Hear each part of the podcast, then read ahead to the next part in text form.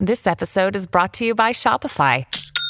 Forget the frustration of picking commerce platforms when you switch your business to Shopify, the global commerce platform that supercharges your selling wherever you sell. With Shopify, you'll harness the same intuitive features, trusted apps, and powerful analytics used by the world's leading brands. Sign up today for your $1 per month trial period at shopify.com slash tech, all lowercase. That's shopify.com slash tech.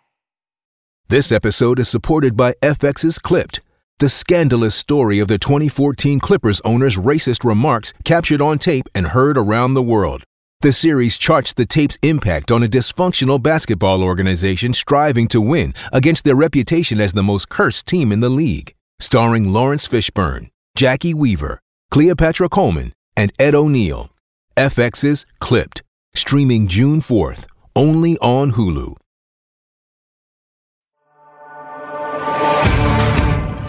Research that resonates. Schweizer has not been wrong on any of his years and years of reporting on the Bidens. Investigations that matter. If your last name wasn't Biden, do you think you would have been asked to be on the board of Burisma? I don't know. I don't know. Probably not. But that's, you know, I, I don't think that there's a lot of things that would have happened in my life that, uh, that if my last name wasn't Biden. The only entities, the only people that would report on this, and Peter Schweizer, who deserves a Medal of Freedom, in my view.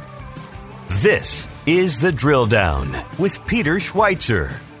Hi, this is Peter Schweizer, and welcome to The Drill Down, where we relentlessly expose cronyism, corruption, and the abuse of power in Washington, D.C.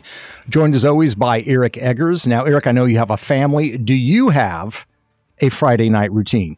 Uh, yeah, typically we will sit down and watch a movie and eat pizza. But I think uh, this Friday, everyone's Friday night routine seemed to have been disrupted because of the news that emerged on social media. That's right. We got a huge dump of data uh, from Twitter about the cover up of the Hunter Biden story. Uh, and uh, it's interesting because it's starting to reverberate throughout the country. And we are going to talk about this today the notion that there are people in positions of power in the media and in the government who do not believe you are capable of making decisions for yourself, whether it's what information to believe or what medical decision should be made about your life. No, I think it's true. And I think it sort of raises a really fun, uh, age old question based on the, the, revelations of Friday night. And actually, I think connected to what we talked about on recent podcasts. Uh, you know, Hunter Biden and COVID, what do they have in common? well, this is a family podcast, so I don't know if we can go there. I can make all kinds of references to uh, viruses and uh, uh illnesses, uh, but we won't. Well, ironically, for things that are so uh, contagious, like to just say that. right, exactly. They, they, both have been dramatically well contained by social media. How about that? Is that, does that, that work? That's that's exactly right. Um, both of them have seen the stories and the narratives censored and controlled by a partnership between big tech and the federal government. And that's really the theme of what we want to talk about today. We want to talk about the collusion between big tech and the government but we also want to hit on this theme what is actually behind it? What is actually behind this notion? And we want to discuss some of the really interesting revelations in the trial uh, involving anthony fauci.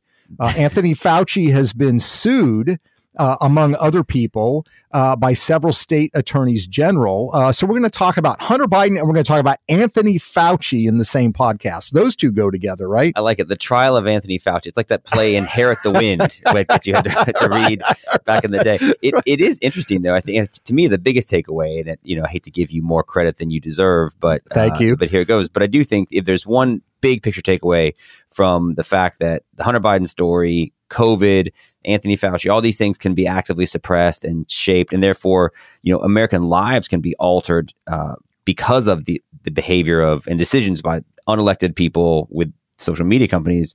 Is it does speak to your point about big business and big government being best friends, right? Because this is a classic example of the businesses that are massive of big tech working in conjunction with big government, right? Whether it's in this case, you know, for the Biden regime, which is ironic because it happened under the Trump presidency, but still, right? I mean, this is government and social media working together to keep information from the American public. Yeah. I mean, you think about the stereotype of what people think, particularly on the left. People like Elizabeth Warren or Bernie Sanders, and they're going to tell you big companies, they hate the government because the government is here to fight for the little guy and do the right thing.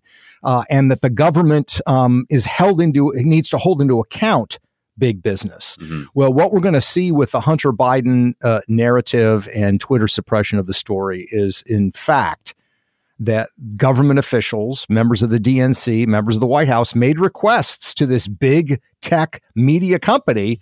And they said, yeah, sure, no problem. We'll take care of that for you. So it's collusion. It's not conflict between big government and big business. Collaboration and collusion, if you like. There's a lot of C words here. Hey, now, family program.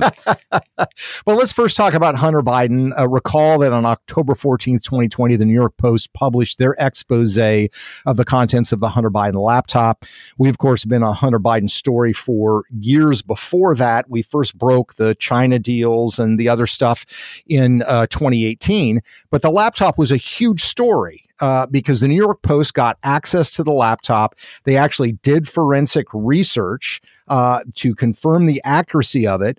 Uh, and they went ahead and published that story and they wanted to let people hear about that story on social media. Now, this is really important. You've made this point before. It used to be back in the old days when I was in my 20s, like 30 years ago, that people, you went out to look for the news. Yep. Right what the expectation is now is that the news is going to find you. That's true. I mean, you made that point in, in the film that we did on big tech. And why is that important? When an entity like like Twitter suppresses a story, it has real consequences because there is a huge number of people out in the country who are sitting around waiting. And if they see it on their Facebook or their Twitter feed, then they're going to read it. But they're not going to go to the New York Post website or they're not going to go to other websites looking for stories. They're expecting it to come to them. So these social media organizations have real power. No, it's true. And, and I think it's, and by the way, I was just relating to something that actually Mark Cuban said some time ago oh, about, about Cuban. the inversion of the power dynamic. But it's true. And so if you think about that, what I mean, it's got lots of negative ramifications for us as a society, right? Because we just expect to then be spoon fed the things yeah. that matter to us. And then so if the cafeteria, if you like change the menu, then right. obviously our diet and our overall health is going to be negatively impacted. Right. And that, that's that's exactly what's happened. And so by Twitter taking the steps to suppress the story and like and what did they do specifically? Yeah, so they removed links. Uh, they posted warnings that the story might be unsafe. I like that, right? By the way, information is violence. this this fact is unsafe. Yeah, they even blocked, and this is all things we learned as of Friday night. They blocked the transmission via direct message, which had been something that they only reserved for cases like child pornography. Right. So the Hunter Biden, I mean, literally, Twitter gets activated and things get into the Hunter Biden, you know, becomes child pornography level right. story. Right. So that's unprecedented, right? Yeah, I see the parallels there. You know, child porn and Hunter Biden taking money from Chinese entities we, on his laptop.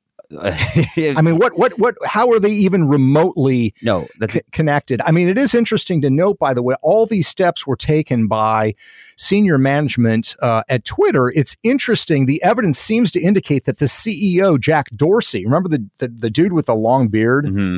I mean, it's weird. The I, FTX I guy thinks he looks like a Mad Men character. You know, exactly. he's like Charlie Wall Street. exactly, exactly. He's got that weird long Fu Manchu type uh, uh, beard. But Jack Dorsey apparently was not on these changes, and, and, it was done without his knowledge, right. which is interesting. So you've got this explosive decision that has a very real effect on a national election. Mm-hmm and it's being done without the CEO's knowledge. That to me is pretty shocking. Yeah, the Biden team, we now know from an October 24th email, sent Twitter moderators some information, said, "Hey, we need to take a look at these." Now we can't, we don't know for sure what those are, but I think it's fair to speculate that they were related to the Hunter Biden case. We yeah. know that at the time, you talk about like the collusion between big business and big government, and like how one sided it was the White House spokesperson at the time, Kayleigh McEnany, was actually locked out of her account for tweeting about the story. Unbelievable. Right. So this is a government official mm-hmm. in the White House. Uh, you may like or not like the president, but they are the president and they have a right to communicate to people. And Twitter's key. She is literally locked out of her account uh, supposedly because she's tweeting about this, yeah, correct? And this is not the first example of collusion or collaboration uh, between the Team Biden and Twitter. Remember Tara Reade, the woman who alleged yep. the allegation of assault against Joe Biden yes. during the campaign. And that was, you know, say what you like, but it, we went from believe women to only believe certain women who are accusing certain people. To then the Justice Department probing her Twitter account after she filed the report. Unbelievable. right? And so obviously that's something that Twitter chose to provide access to to the Justice Department. So right. On what on what grounds? right, what and what, I mean, what crime are they saying she she committed? Well, and that's exactly the story, right? Because as your to your point, Jack Dorsey didn't know about this because of the internal communications that were released Friday night because of Elon Musk and Matt Taibbi releasing this information. Right. You know, the quote from one former employee is quote, they just freelanced it, you know? like hacking was the excuse, but within a few hours pretty much everyone realized that wasn't going to hold, but no one had the guts to reverse it. Internal email exchanges, one communications official saying, Hey, I'm, I'm struggling to understand the policy basis for marking this content as unsafe. So Twitter officials knew this wasn't real policy, right. but at that point, it sort of becomes too late and you can't reverse it. And this goes to the heart of what we were saying earlier and what we've maintained from the beginning. The Hunter Biden story is a massively important story.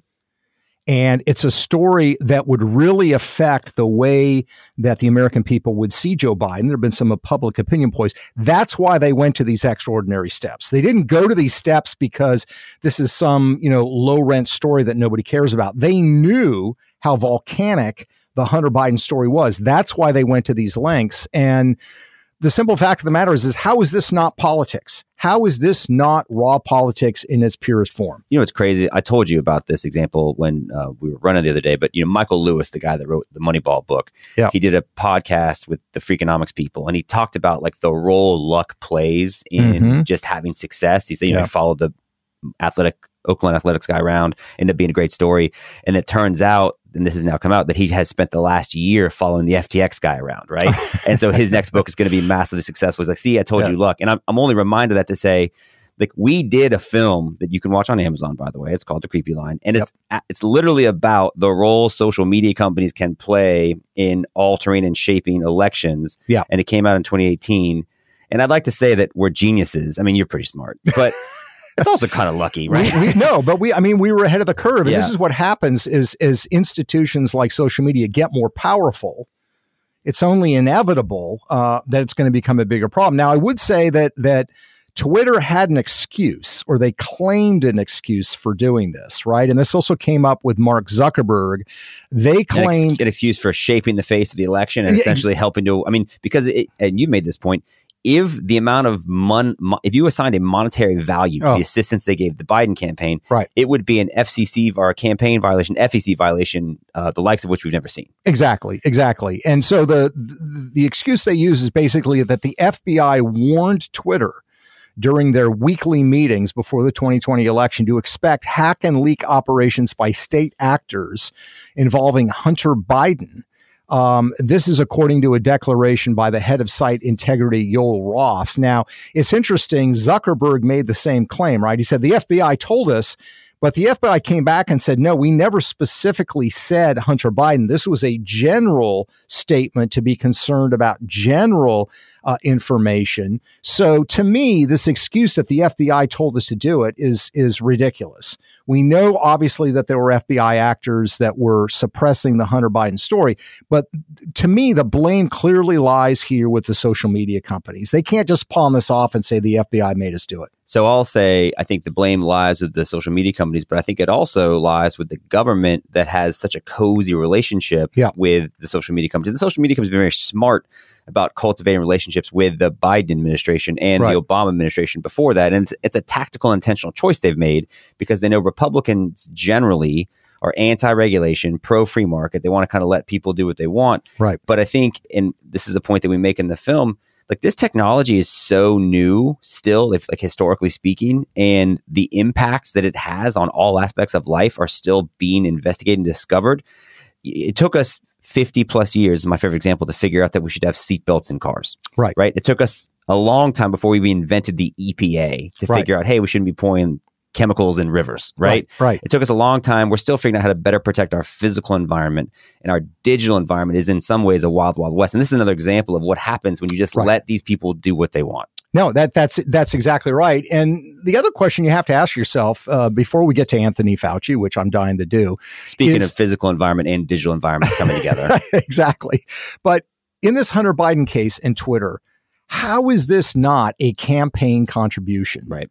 to the Biden campaign. That's a great point. I mean, imagine imagine Exxon saying we're going to give free gas to the Trump campaign, or you know, a phone company saying we're going to give free cell phones to one campaign and not to the other. People would say, "Wait a minute, that's a massive benefit." This benefit that they gave to the Biden campaign in 2020 is worth 300 times free gas to the Trump campaign would have been if Exxon did it. And yet, nobody's talking about looking into the fact that this could very clearly be a campaign benefit given to the Biden campaign in 2020. It made a huge difference in that race. I'll do you one better. Imagine if the federal government said, hey, we're going to go out of our way in the name of election oversight to actually kind of sign up and help facilitate election mobilization for voters for Democrats only. Oh wait, that did happen actually. Yeah. So never mind. Never what mind. was that guy's name again? Starts with a Z, yeah, right? Well, Didn't he pour a lot of money he, into that? He paid for it, but they did it. You know, they so did. no, but that's exactly so. Another example of yes, so between Mark Zuckerberg's contributions that were essentially funneled through uh, election offices, and then what Twitter did. I mean, that's two, no kidding, like right. dead to rights campaign assistance, right? That they didn't assign a monetary value for. That I think you absolutely could say shaped the election in a positive way for the Biden team. Yet we're told it was the most uh, safe and you know least questioned election in right. American history. Right. So, and if been, you tweet about it, we're going to censor it. right, exactly. So, we've been talking about Hunter Biden uh, and Twitter. Now, we're going to switch to Anthony Fauci. By the way, I'm imagining, can you imagine a dinner with Hunter Biden and Anthony Fauci? I want the over under from you. How long would it take in that conversation for the subject of sexually transmitted diseases to come up? So, that is not the question I thought you were going to ask. the, the, question I thought you were going to ask is how many masks would Anthony Fauci have to wear to be at a dinner table with Hunter Biden? That's another fair question. Please don't breathe on me. Look like you on a commercial flight. Right. exactly. So, so Anthony Fauci was in the news for something quite similar in a way, right? So Anthony Fauci, uh, of course, ahead of the COVID response in the Trump administration, and given not only that role, but the formal role of, of uh, White House advisor in the Biden campaign. And he's the subject of a lawsuit. Uh, Attorneys General Eric Schmitt of Missouri and Jeff Landry of Louisiana have sued several White House officials and federal officials over alleged collusion with private entities, i.e., social media companies. And on November 23rd, Dr. Fauci was questioned for seven hours by the attorneys general of Missouri and Louisiana. And they had some interesting results uh, of that seven hour deposition uh, that came out. Uh, at one point, uh, he could not, Fauci could not remember, quote, some of the most important decisions and discussions when he was chief medical advisor to President Trump and President Biden during the COVID 19 pandemic. I mean, his, he is like 81, right? Like he's old. but he's running the and thing. isn't there an impact on of COVID on memory? And he's had it like four times. Like, what do you expect? For seven hours. He's, he's a grandfather. Let him take a nap. well, it is interesting. I will say somebody FOIA'd and got access to Fauci's uh, actual official schedule uh, during COVID. I, I have to tell you, you and I have bigger, busier schedules than Anthony Fauci did. I'm, i kid you not. There were two or three hour gaps where there's nothing on the schedule. Yeah. Nothing on the schedule. Monitoring data. Yeah. Well, it's like there's a there's a morning kind of meeting, a, a debrief meeting, which you know maybe he sleeps through that. Uh, then there's a twelve thirty meeting, and then there's media responses at four you know four to six o'clock. Mm-hmm. That's it on his calendar. But in all seriousness, it's probably respiratory capacity examination, aka breathing. right. Exactly. So, so so here's what they found specifically when they were questioning Fauci. They asked him about the lab leak hypothesis, right? This debate or this question that a lot of Americans have had since the beginning.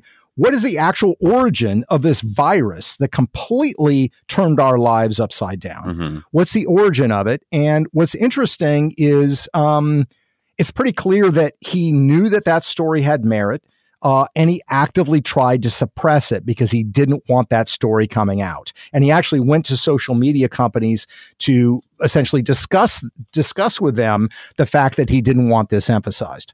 No, I think that's very troubling. I think the fact that there's now evidence based on the depositions, because we don't have everything, but, but, some things have come out, like COVID. We had a little leak situation. And yep. so uh, the fact that he's reversed himself numerous times on masks and had previously emailed people back in February that masks were ineffective. Yeah, this this this was pretty shocking, right? I mean, in February 20, he emailed a friend advising her that masks were ineffective against COVID. And he confirmed that again on March 31st. By April 3rd, that's three days later, he's adamant that masks should be worn, even though he couldn't cite a single study to prove it. What do you think that's about? I think we'd previously looked at some of the communications and some visits he'd received, right? So there, Right. we, we look somebody like put their thumb on the scale on that one, right? You think so? I mean, and and also you think you're making this monumental decision about wearing masks, but you can't cite a single study. Mhm. You almost wonder, you know, it's this sort of classic government thing that when there's a problem, at least give the illusion you're doing something, even if it's not effective. Pretend that you're doing something so you can calm people. And I think it's you know it's hey it's a mask. Some people like how big of a deal is it? But you have to remember like how touch pointy masks became in terms of just whether or not we should make them wear them. Whether we have kids that have to wear them, so you have parents send the kids to schools. The shaming, the division in neighborhoods that went if you weren't wearing a mask. I gained 15 pounds because of all the sporting events I went to, and they said you don't have to have a mask on unless you're eating or dr- if you're eating and drinking. So I ate and drank all the time. It's dramatic.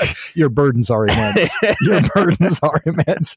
No, but it, it deeply divided the country. And what they're essentially saying now is that, yeah, no, he did the you know, Dr. Fauci, that was always emphasized, Dr. Fauci, he's been doing this for 30 years. AKA science embodied, right? That's right. The embodiment of science is basically saying, no, I, I really don't have any study to cite it. The other issue that came up um, was uh, related to where we got lockdowns in this country. Now, this is something we've been poking around and looking at. This is pretty shocking. Attorney General Schmitt of Missouri, he's going to be a senator Mhm. starting in January, um, says that Dr. Fauci dispatched his deputy, Dr. Clifford Lane, to China shortly, shortly after the outbreak to analyze China's containment of COVID 19 through lockdowns.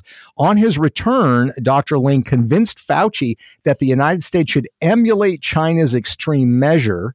Uh, Attorney General Schmitt asserts he took the advice of one guy based on lies from a dictator.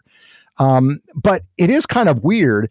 They did that in 2020. We're here in 2022. China has these extreme lockdowns, and yet COVID seems to be everywhere. There's no evidence that lockdowns worked. yeah, China's seen a resurgence. As we, as we noted in the last podcast, they just had more cases in 30,000 cases in one day than they've ever had before. And that's despite their uh, totalitarian level efforts of lockdowns. They don't work. It's interesting that the Fauci his deputy wanted to emulate it, but it's also interesting because you wrote about this in your last book, which by the way was a runaway number one New York Times bestseller for Thank you. multiple weeks.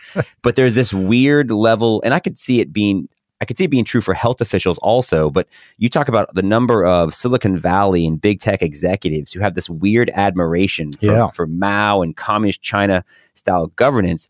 But if you're a, a public health official, like I'm sure that's like utopian for you. If we could just make everybody do Right. the thing we want them to do, Right. like that's how you preserve quote unquote health, right? Right, right. If you if you can get the government to be an overbearing doctor, Yeah. you know, the doctor who's telling you, "Hey, you got to lose weight." If that doctor can actually compel you to do things, that's attractive to certain personalities, and that's really what you're talking about here. This this idea that dictatorial governments are more efficient. That's what Justin Trudeau, the Prime Minister Mhm. of Canada, actually said. He admired the efficiency of the Chinese government. Um, He also I- admires their business opportunities, right? Done he's done business in China. yes. his family's done quite well in China. yeah. Uh, but yeah, to your point, you're quite right, and and this is the problem when you have experts and specialists that don't uh, counteract or counterbalance their knowledge with oh that thing called the Constitution. Now Mhm. there was a book written years ago. You know me, I'm a book guy. I love books, and I'm a big fan of Dr. Thomas Sowell uh, at the Hoover Institution. Uh, I read one of his books in the 1970s when I was in high school. What a flex. Yeah, what a flex. Um, and and I was one of those nerdy high school guys who's reading books by an economist from Stanford. Uh, but he wrote a book called The Vision of the Anointed. Um, and we're just going to play an audio clip of, of part of his interview uh, because I think he nails it in terms of what's behind all of this. This is more than just, uh, you know, power and and trying to cover up a story with Hunter Biden. This is a deep seated mindset that is deeply troubling. Here's the clip. I mean, you posit here that they're a group of self anointed elitists who are responsible for what in America? Well, for much much of the social policy of the past 30 years and for the disastrous consequences that have followed from those policies. And who are these people? Well, there'll be people in the media and the academic world and in politics uh, particularly those who believe that uh, third parties can make better decisions than people can make for themselves, and particularly when they are those third parties. No, uh, but so the bottom line is what he's saying is that there is an, an extreme arrogance behind all of this. What you're seeing in the Hunter Biden Twitter case is an arrogance that says American people should not and cannot be allowed to sift through information themselves and determine what is true and what is not true. We're not going to trust the marketplace of ideas. Okay, they can pick their own breakfast cereal, but they can't pick what information they're exposed to because they're too dumb. In the Fauci case, it's the same thing. The argument was this is so important, this is a life and death issue that you should actually not be allowed to make the decision yourself. It should be made for you by somebody like Dr. Fauci. And of course, the opposite should be true if it's a monumentally important decision that affects your life and death, you should be the person that's ultimately making that decision. But in their arrogance, these people don't see that. And you could make the argument that it's true for the Hunter Biden story as well, right? American people should be able to make a decision. Is this information credible? Right. And should it should it factor into what decision I make when it comes to elect the next president? Because of the FBI, because of Twitter, the American people by and large were prohibited from making that decision for themselves. And I, I don't think it's fair uh, I, I, don't think it's wrong to say that, that that action combined with others maybe swung the presidential election. Yeah. And so, you know, that's part of American history now. Yeah, and there's and there's some evidence, right? There was some post uh, surveys that were done mm-hmm. on the Hunter Biden story that indicates some 10% of Joe Biden voters would have not voted for him or would have voted for Trump. Uh, and that could have made the difference, especially in certain key states. Like that's literally, I think, the modern equivalent of the dead people voting for Kennedy in Illinois, right? right. I mean, that's right. just like part of American lore. Oh, they got that one. Those clever, right. clever guys. Yeah, exactly. Now, now, there is more to come from the uh, the Schmitt Landry deposition trial fund, right? So Jen Psaki. Oh yes. Uh, the former spokesperson for the White House is up next, and um, you you have an interesting take on this because I'm like, hey, what good is this going to do? Is this actually going to are we just trying to embarrass her, or is this is this no different than what the Democrats did with the January sixth hearings? Is this just like a four TV thing to try to drum up support uh, politically and raise money? But but I mean, do you expect anything legitimate to come from this? Well, I mean, it depends. You're always um, taking a risk when you have politicians uh, or or political people, you know, engaging in these conversations. But I think it's important to ask her very specific questions, not as Jen Psaki. Now I think of MSNBC, mm. uh, but of Jen Psaki, spokesman for the White House. She was a government official representing the most powerful man in the world. Was she having conversations? As the person responsible for spinning and messaging from the White House. They all have them, they all need them. Was she engaged in suppressing stories and were these big tech companies going along with it? If so, it's not as much a story about Jen Psaki. She's doing what you, what you would expect her to do. It's another example of what big tech is doing uh, and how they are shaping the national conversation and hiding certain things from the American people. Look, my view is this is a hugely important subject. My only concern is when it relates to the Hunter Biden narrative is that we don't get distracted. Yeah. You know, it's very hard to get politicians to walk and, and, and chew gum at the same time, to get them to focus on two things. I believe that we should be focusing on Hunter Biden and the Biden's family self enrichment. If you start looking at Twitter and you start looking at Facebook, it's going to muddy things. It's going to confuse things. I'm not saying it's not important, but I think getting at the bottom of the enrichment of the Bidens is the single most important story as far as investigations are concerned. And that should be the basic focus. Well, and that should be uh, very enlightening, presuming the information, once it does come out, can actually be disseminated across traditional news outlets and potentially social media channels. Fair point. And so maybe if nothing else, right, the fact that this happened uh, is the lesson to like, hey, this can happen. What regulations? I know that's like dirty word for conservatives, but what measures have to be in place to make sure this does happen?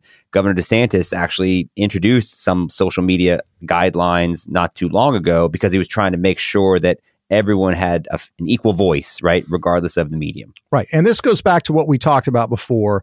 It's how these social media companies view themselves. They're not traditional media outlets. They're not Fox News. They're not MSNBC. You go to those places because there is programming and you want to watch the programming. What Twitter claims is that they are a neutral platform and that you are going to be able to pick and choose who you want to listen to, what stories you want to hear, and of course, we now realize that's a fraud. uh, that they actually aren't doing that. And that I think is a, is a legitimate question about uh, how they're viewed. They are engaging in editing. They're not an open platform, and something needs to be done about that. They either need to declare themselves media companies, which means they're subject to you know certain antitrust rules, et cetera, or they're going to actually function as an open platform.